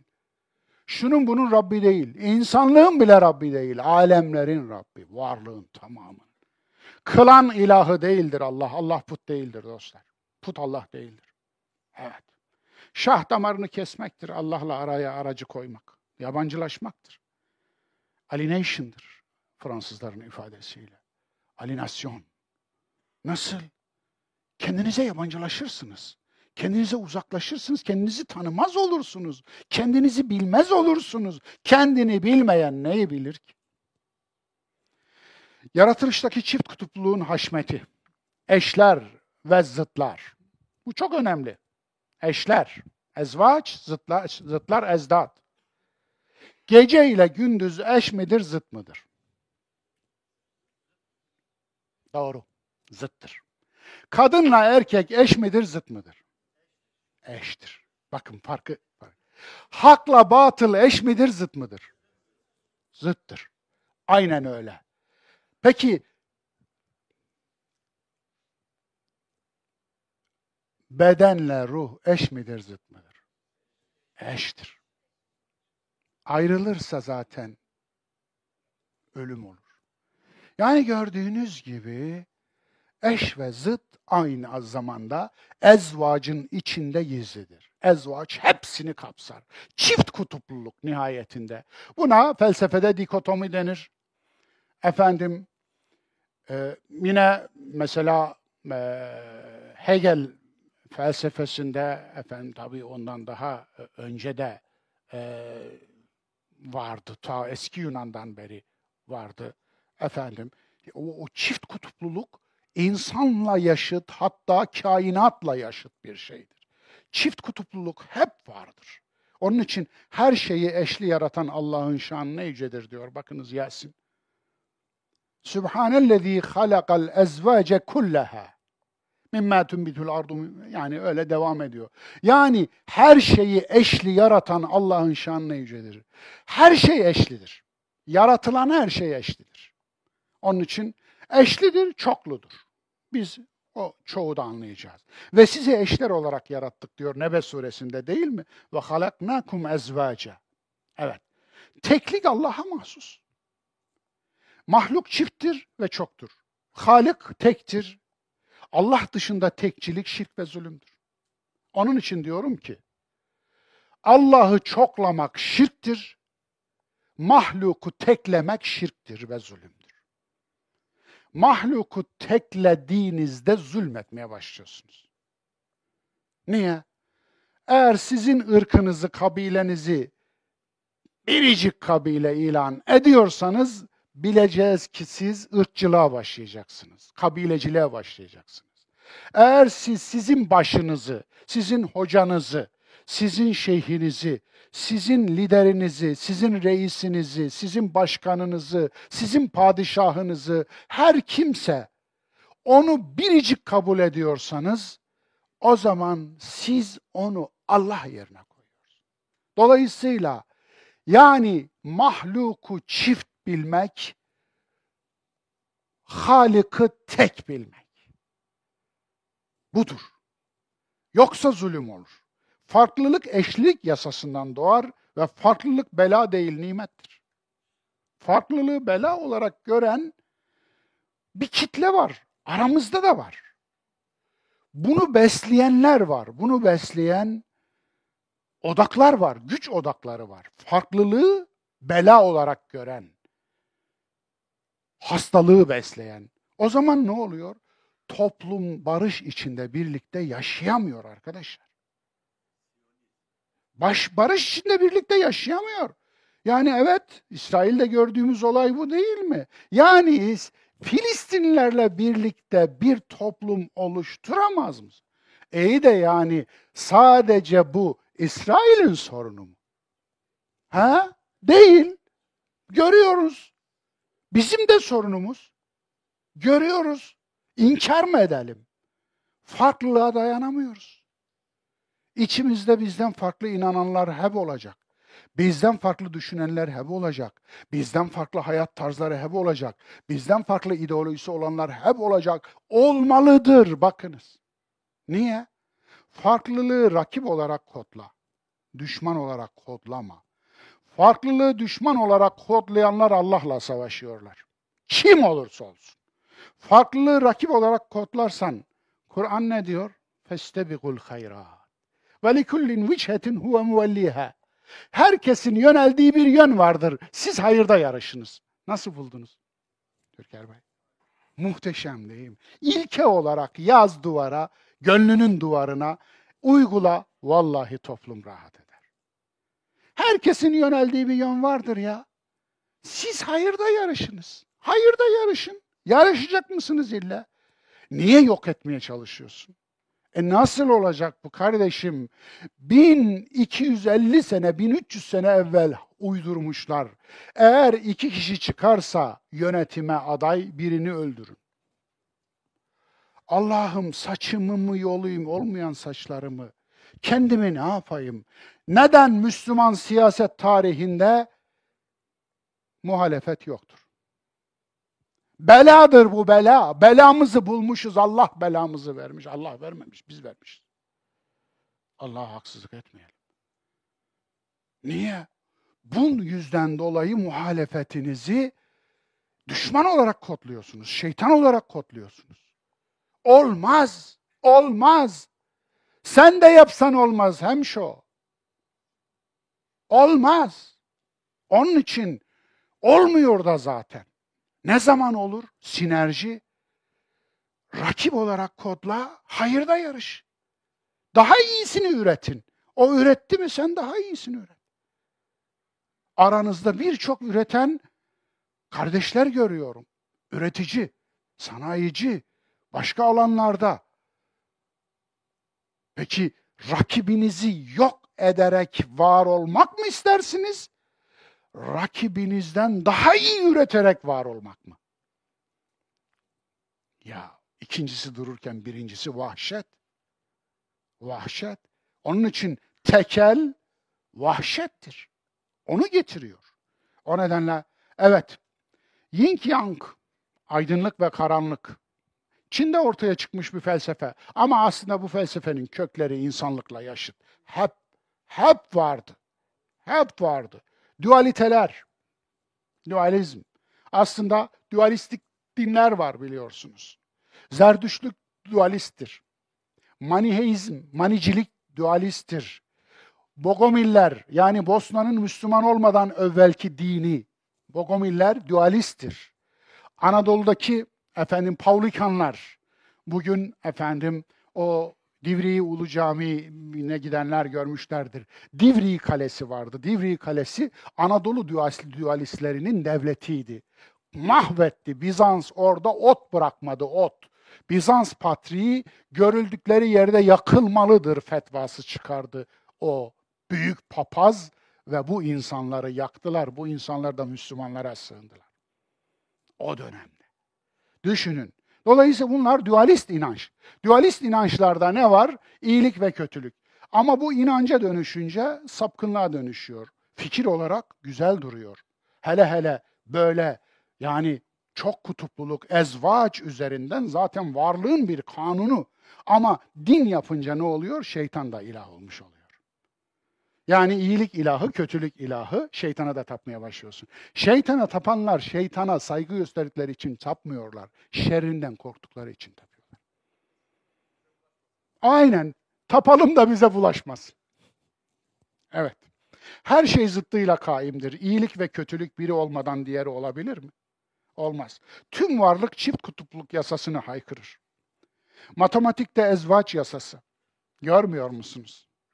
İki rakamı ezvacı ifade eder matematikte. İki.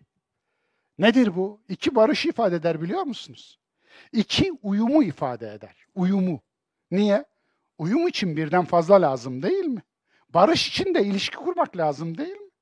Varoluşu ifade eder. İki dayanışmayı ifade eder. Dayanışmak için ikisi birbirine dayanacak. Birden fazla olması lazım ki dayanışma olsun. Paylaşmayı ifade eder. Paylaşmak işte kendi kendinizde paylaşamazsınız ki. Biri olacak, bir başkası olacak. Öteki olacak ki paylaşasınız. Dolayısıyla ilişki ifade eder. İki. İki rakamı onun için bu anlamda matematikteki ezvaç yasasının ilk tezahürüdür. Sıfır çift midir, tek midir? Maşallah ya. Benim öğrencilerim başka. Evet sıfır çifttir. E, niye diye sormayın. Biraz matematik çalışın. Fizikte ezvaç. Kutbu olmayan şey yoktur. 60 yaşından sonra integral çalıştım. Üçüncü derece denklem çalıştım. Maşallah deyinde nazar değmesin demiyorum. Nazara inanmıyorum. Fizikte ezvaç, kutbu olmayan şey yoktur. Kutupsuz şey yoktur. Evet, var mıdır kutup olmayan şey? Yoktur dostlar. Mıknatısı hiç denediniz mi? Ben küçükken denedim bunu. Mıknatısı böldüm, eksi artı gene var. Geriye kalan da da var. Yani yarı yarıdan bölünce artı yarısına, eksi yarısına gidecek zannettim. Gitmedi. Onu da böl, gitmez. Onu da böl, gitmez. Onu da böl, gitmez. Gitmez. Dolayısıyla fizikte öyledir. Bakınız fiziğin başladığı yer neresi? Atom altı parçacıklar. Atom altı parçacıklar nedir? En temel, atomun içindeki en temel iki parçacık proton ve nötron. Alın buyurun. Çift. Ezvaç. Biri artı yüklü, biri sıfır yüklü. Yüksüz. Buyurun ezvaç size. Hadi ne olacak? Onu teke indirin. Teke indir. Hatta hatta bunların her bireri de ezvaçtır. Elektron. Elektronun bir de antisi var biliyor musunuz? Pozitron. Anti elektron var. Atom altı parçacıklarının antisi var. Anti madde var dostlar. Anti maddenin varlığı fiziki olarak ispat edildi. Dünyada en pahalı şey nedir? Elmas değildir, uydu değildir, çip değildir. En pahalı şey antimaddedir biliyor musunuz? Evet. Gramının fiyatını hesaplamışlar. Yeryüzünün gayri safi milli hasılatının bir milyon katı çıkmış. Nasıl? Ya ucuz değil mi? E peki ama bunu yapan hiçbir bedel istemedi. Antimadde. Ya, ya. Dolayısıyla yani CERN'de Büyük Hadron Çarpıştırıcısı orada çok eser miktarda ürettiler. Onun için artık fiziki bir varlık olarak biliniyor. Evet, kutbu olmayan şey yoktur. Kimyada ezvaç. Karbona bakar mısınız? Karbona. Elementlerin efendisi demiştim Yaratılış ve Evrim kitabımda. Elementlerin efendisi. Biliyorsunuz karbon bağlanma açısından tüm elementlerin efendisidir. O kadar çok bağ kurar ki, o kadar çok bağ kurar ki hayret edersiniz. Nasıl yaptın, nasıl kurdun bu bağı? Bakınız en küçük bir örneğini vereyim karbonun.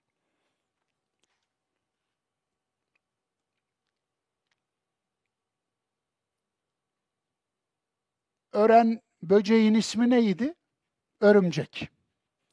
Örümceğin ağı. Karbondur o. Hacmine göre çelikten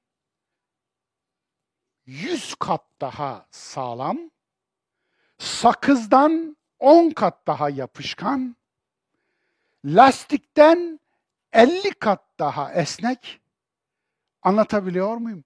Ve hepsinden bin kat daha dayanıklı. Karbon nasıl bir şeymiş? Karbon. Anlatabiliyor muyum? Onun için şu anda 2 milyona yaklaşmış durumda karbonun kurduğu bağlar. Habire bağ kuruyor. Bağ kurduğu her şeyle. Çünkü karbon e, atomunun kenarındaki orbitallerde 6 tane değil mi? Yanlış mı hatırlıyorum? Efendim. Ee, evet. Dolayısıyla orada müsait yerler var. Alıyor. Diyor ki sen de gel. Sen de yanaş. Sen de gel. Senden de alacağım, sana da vereceğim bir şey var. Sen de gel. Senden de alacağım, sana da vereceğim bir şey var. 2 milyona yakın şu anda alaşımın, metalin, maddenin özü karbondan oluşuyor. Bağ kurmuş. Sürekli bağ kurmuş. Çünkü karbon temelli bir hayat yaşıyoruz biz. Bu. Ve devam ediyor. O geçecek yani. Habire yeni bağlar kuruyor. Yeni bir çelikten çok sağlam bir çelik yeleklerde kullanılan bir madde yaptılar şimdi. Grafit mi diyorlar ona? Grafen. Grafen. Grafen karbonun bir efendim şeyidir işte. Allotrofu mu diyorlar efendim? Bir biçimidir. Karbon temelli bir yeni bir maddedir. Grafen. Ama çelik yeleklerden bilmem kaç kat daha dayanıklı kurşun geçirmiyor mesela. Grafen. Çok ilginç. Hala devam ediyor karbonun yolculuğu. Evet, kimyada böyle, biyolojide böyle. Biyoloji öyle değil mi? Efendim, o kan grupları ayrı bir şey. Öncelikle efendim, insanın kromozomları. Biliyorsunuz. 23, 23. 46 kromozom. Kromozomların kuyrukları ya XX'tir ya XY'dir değil mi? Yani ezvaçtır, ezvaçtır. Yani burada bir, bir de laf e, geldi yerine koyayım efendim. Her erkeğin içinde kromozom olarak bir kadın vardır. Evet. Dolayısıyla biyolojide de öyle. Sosyolojide ezvaç. Baksanıza sosyolojide. Eğer toplumlar gen havuzu daraldıkça hastalıklar çoğalır. Gen havuzu genişledikçe asillik çoğalır. Asalet, sağlık çoğalır. Onun için gen havuzunu daraltmayın. Kur'an'daki evlenilmesi yasak olan liste var ya Nisa suresinde Muharramat ayeti Hurrimet aleykum ummahatukum işte o ayette sayılanlar aslında bunlardan yola çıkarak birinci dereceden akrabalarınızı saydı. Siz mümkün olduğu kadar uzak, uzak akraba, akraba olmayanlarla, en uzaklarla evlenin, en sağlıklı hayatı kurun. Yasayı hatırlatıyorum. Anlatabiliyor muyum? Onun için bakınız gen havuzunu daraltan bazı kral aileleri yok oldu yeryüzünden. Habsburg hanedanı bunlardan biridir. Avusturya Macaristan İmparatorluğu'nun hanedanıydı. Biliyorsunuz yüzyıllarca onlar yönettiler. Aynı zamanda İspanya hanedanına da verdiler, aldılar ve içeride döndürdüler topu. Topu hep içeride. Bu hanedanın en son üyelerinden biri 12 yaşında konuştu. Pabuç gibi çenesi vardı. Ve 20 küsur yaşında da öldü. Dolayısıyla gördüğünüz gibi bir sosyolojide de ezvaç yasası var. Yani toplumlar göç ederek dünya arenasına, sahnesine çıkıyorlar. Göç etmemiş toplumlar hep güdük kalıyorlar. Anlatabiliyor muyum? Orta Asya'dan, Orta Asya steplerinden çıkmasaydı Türk boyları nasıl olurdu? Nasıl kuracaklardı Selçuklu'yu? Nasıl kuracaklardı Osmanlı'yı? Nasıl kuracaklardı Tolun oğullarını? Nasıl kuracaklardı İhşitleri? Nasıl kuracaklardı Memlükleri? Nasıl olacaktı? Dolayısıyla onun için oldu, olabildi. Ekonomide ezvaç, dalgalı piyasa hareketleri, yükseliş ve düşüşler, kar ve zararlar. Arkadaşlar biliyorum ticaret erbabı içi yanıyor. Şu anda büyük bir krizden geçiyoruz. Çok sıkıntılı. Ama ben diyorum ki aslında enflasyon ekonomiyi bozmaz, ahlakı bozar. En çok da ahlakı bozdu. Fakat şu da bir gerçek ki Dünya tarihinde ekonomiler hep yükselir ve alçalır. Hiç düz giden bir ekonomi yoktur. Ekonomi düz gidemez. Bu da çift kutupluluk yasası gereğidir. Ezvaç yasası bunun için. Hani Yusuf suresinde 7 yıl yıllık bolluk, 7 yıl kıtlık vardı ya. Yani bu yapılanları meşru göstermek veya onları hafifletmek için falan bunu söylemiyorum. Ama ekonominin e, dinamikleri nasıl işliyor onu söylemek için söylüyorum. Buhran ilk defa olmuyor. İşte 1929 buhranı. Neler oldu, neler bitti? Tarihe dönün, bir bakın Amerika'da neler oldu, Avrupa'da neler oldu. Ondan sonraki buhranlar. Dolayısıyla ekonomide de hani şunu bunu şunun için söylüyorum. Enseyi karartmayın. Çetin Altan'a selam olsun. Enseyi karartmayın. Yani bugünlerde geçecek. Ayakta durun, dik durun. Ahlakı bozmadan. Değerlerinizi bozmadan. Kendinizi satmadan ve sattırmadan. Bu günleri atlatın. Allah'ın izniyle yarın güzel günler gelecek. Onun için efendim bugün ayakta duran başarılı bir tacirdir. Başarılı bir iş adamıdır. Bugün ayakta duran ama ilkeleriyle duran. Evet. Siyasette tek adam değil ezvaç. Hayırda yarışın, zulümde değil. Onu her zaman söylüyorum. Sözün özü. Elhamdülillah. Ey insanoğlu, kendini unutma. Kendini ara, kendini bul. Kendine emek ver, ilgilen, onar, geliştir. Kendini yabancılaşma, kendini vicdanını susturma. Rabbinle arana aracı koyma. Şah damarını kesip intihar etme. Şeyh damarını kes at. Yaratıcıyı çok bilmek şirk. Yaratılanı tek bilmek hem şirk hem zulüm. Her şey çift yaratılmıştır. Her şey zıttıyla kaimdir. Hayat, ölüm, sağlık, hastalık, tatlı, acı.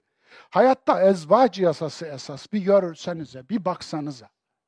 Yaşadıklarınıza bir baksanıza. İçinde bulunduğunuz duruma bir baksanıza.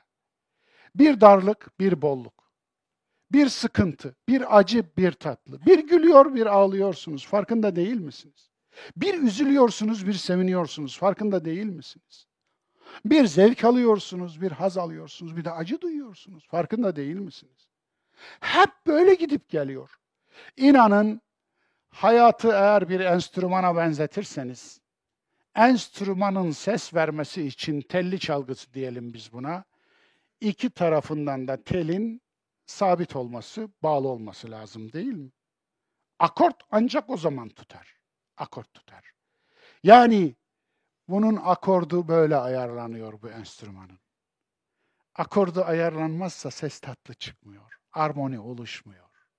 Müzikalite olmuyor. Onun için hayat enstrümanını bu iki kutupla ayarlayabiliyor. Böyle çünkü. Yasası bu. Kanunu bu. Onun için acıyı görünce hep acı sanmayın. Tatlıyı görünce de hep tatlı sanmayın. Bunun için ne lazım? Allah'ın hallak olduğunu bilmek. Hallak nedir? Her anı yeniden yaratan. Her anı yeniden yaratmak ne demek? Ana mahkum olmayın demek. Ana mahkum olmayın. Aa, tabii. Ana mahkum olmayın demek. Dolayısıyla bizi yerinden izleyen sevgili dostlar, ekranlarının, bilgisayarlarının, cep telefonlarının başında, dünyanın her tarafında izleyen değerli talebelerimi selamlıyorum. Biliyorum onları da. İçinizde ne acılar çekenler var biliyorum. Ne olur ana mahkum olmayın. Ne olur tüm hayatı o andan ibaret sanmayın. Ne olur hayatınıza kuyu kazıp da içine kendinize atmayın. Ne olur bir kervanın geçeceğini hep bilin. Yusufsunuz, kuyudasınız, bir ip uzanır. Bittim dediğiniz yerde yettim diyen biri hep olur. Hep vardır. Onun için ne olur ana mahkum olmayın, anı mahkum edin. Anı siz mahkum edin, ana mahkum olmayın ama. Bir sonraki hayatı yaratan mesajınızı alır. Mesaj verin yeter ki. Mesajın en büyüğü nedir biliyor musunuz? Elinizden geleni yapmak. Elinizden geleni yaptığınızda elinizi açacak yüzünüz olur. Elinizi açacak yüzünüz olduğunda da o yüzü görür, o eli görür, o eli boş çevirmez. Hepinize saygı, selam, hürmet ve dualar iletiyor. Allah'a emanet ediyor. 14 gün sonra buluşmayacağımızı söylüyorum. Ben ölmeyi karar verdim diyormuşum. Tabii olmuyor. Yurt dışında programım var. İnşallah. Bazen yokluğunu görün. Geçen sene belim size yokluğunu gösterdi. Önümüzdeki ders olmayacak. İnşallah ondan sonra, dört hafta sonra yeniden Allah ömür verir, nefes verir, gücümüz olursa, sağlığımız yerinde olursa beraber olacağız.